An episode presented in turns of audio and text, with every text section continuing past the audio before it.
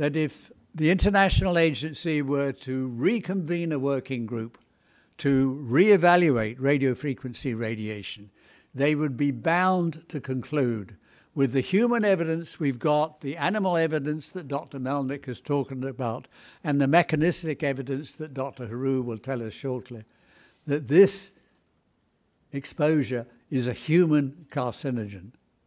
And governments could not ignore that. Something we learnt to do many years ago for ionizing radiation X rays. You no longer see the, the, the X ray machines.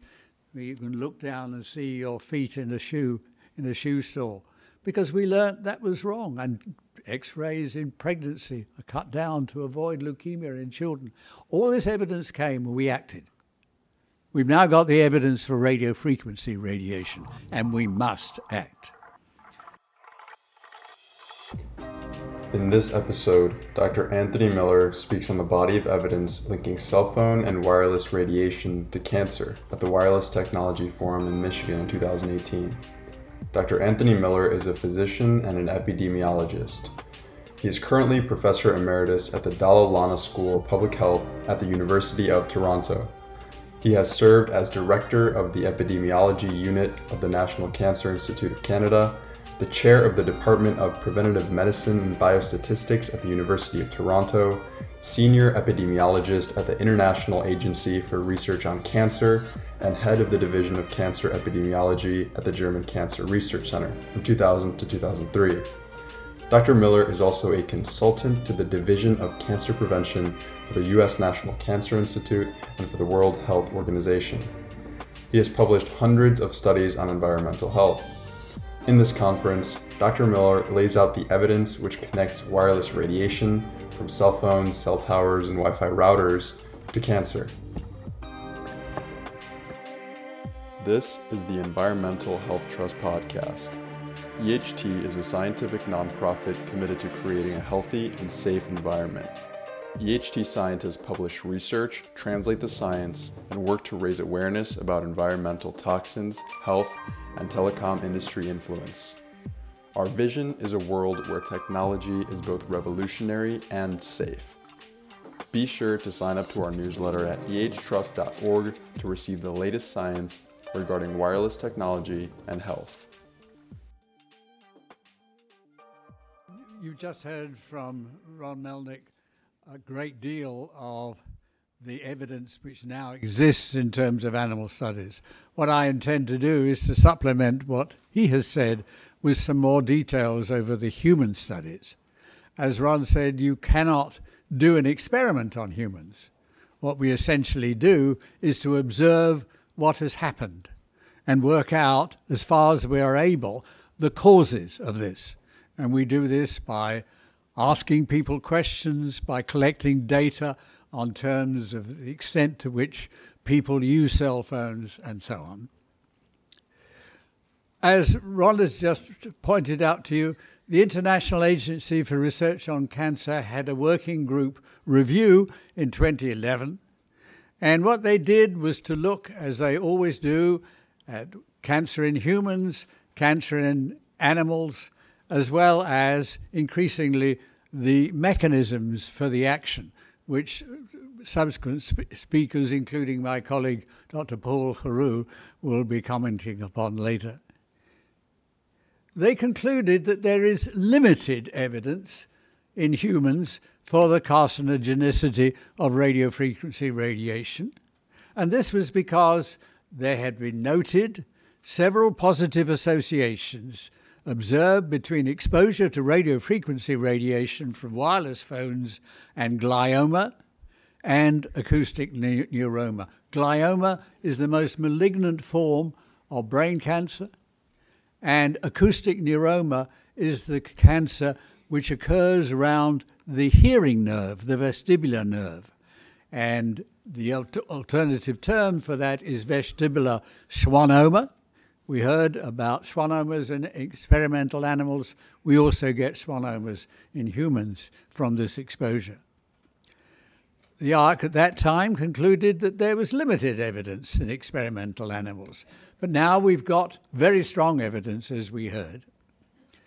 And they concluded that radio frequency electromagnetic fields are possibly carcinogenic to humans. They're group 2B. We now, I'm going to try and answer the question why do we now believe that radio frequency radiation, in fact, causes brain cancer in humans? Not that there is limited evidence, but there is sufficient evidence. And this is largely based on three important sets of case control, i.e., human studies, of mobile phone use and brain cancer. A case control study, you identify cases of the disease you're concerned about. The controls are people living in the same community but who have not developed the disease, and you compare their exposure. And there were three important studies of this type an international study which was called Interphone, and they reported a twofold increased risk of glioma after 10 or more years' use of mobile phones. In Sweden, one of the first countries to introduce this technology, so they've had people exposed for much longer than in other countries, including the US and Canada. There have been several studies showing a two to five fold increased risk of glioma after prolonged use, especially when exposure began, began early in life, the age of 10 or even earlier. And then more recently, there has been a study in France which goes by the name CERENAT. This is a very important study. France uh, has a whole series of epidemiologists. It doesn't often come up with these studies, but this was a very good study. And they found a five fold increased risk of glioma after five or more years of use. All these studies showed that the lower the exposure, the less the risk. Interestingly, there is evidence that radio frequency radiation is probably an avoidable cause of breast cancer. And this has been based on some unusual case reports, which have also been supported, which I'm not going to go into this afternoon, exposure modeling and toxicology. This was the first case reported by Robert Nagourney in 2009 it was invasive multiple primary tumours in a 34 year old. This is the bright spots you see on that mammogram. This woman was an avid runner, a Chinese American woman who had kept a cell phone four hours a day in her bra for 10 years. And then, West from California, reported four cases. This is just one of them a 21 year old, very young for breast cancer. This unusual cancer, yeah, I don't know if you can see the mammogram clearly, but on the outside of the right breast, you see all those spots of cancer, multifocal as we call it, in fact, mirroring the antennae of the cell phone which this woman kept in her bra. In Israel, they have, been, they have pointed out that there have been a number of cases of tumors of the salivary gland. They have tripled in Israel. In fact, one in, in five under age 20 of these cases. And you can see that the, where the salivary glands are, the parotid gland, sublingual gland, and submandibular gland, and this is where the cell phone is normally held close to those glands. And this is a graph showing the increase in parotid gland tumours that have occurred in Israel over the last 30 years. It's interesting that this should be in Israel. Israel has done, there have been a number of studies done in Israel of radio frequency radiation, uh, some of it related to uh, uh, soldiers who were exposed to radar with multiple cancers, particularly uh, uh particularly increased in risk.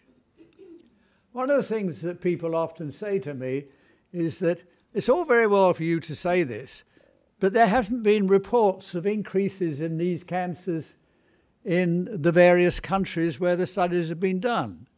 Well, this is wrong. Philips and his colleagues have this year reported this increase in the most severe form of glioma, glioma 4, glioblastoma multiforme, the red line going up with time in the United Ken- Kingdom. And these tumours are the ones where you would expect the maximum exposure from cell phone use in the temporal lobe and the frontal lobe of the brain. And that's very important. Other brain regions don't show the increase, but where you would, would get the maximum exposure, then the increases occurred. And also, there have been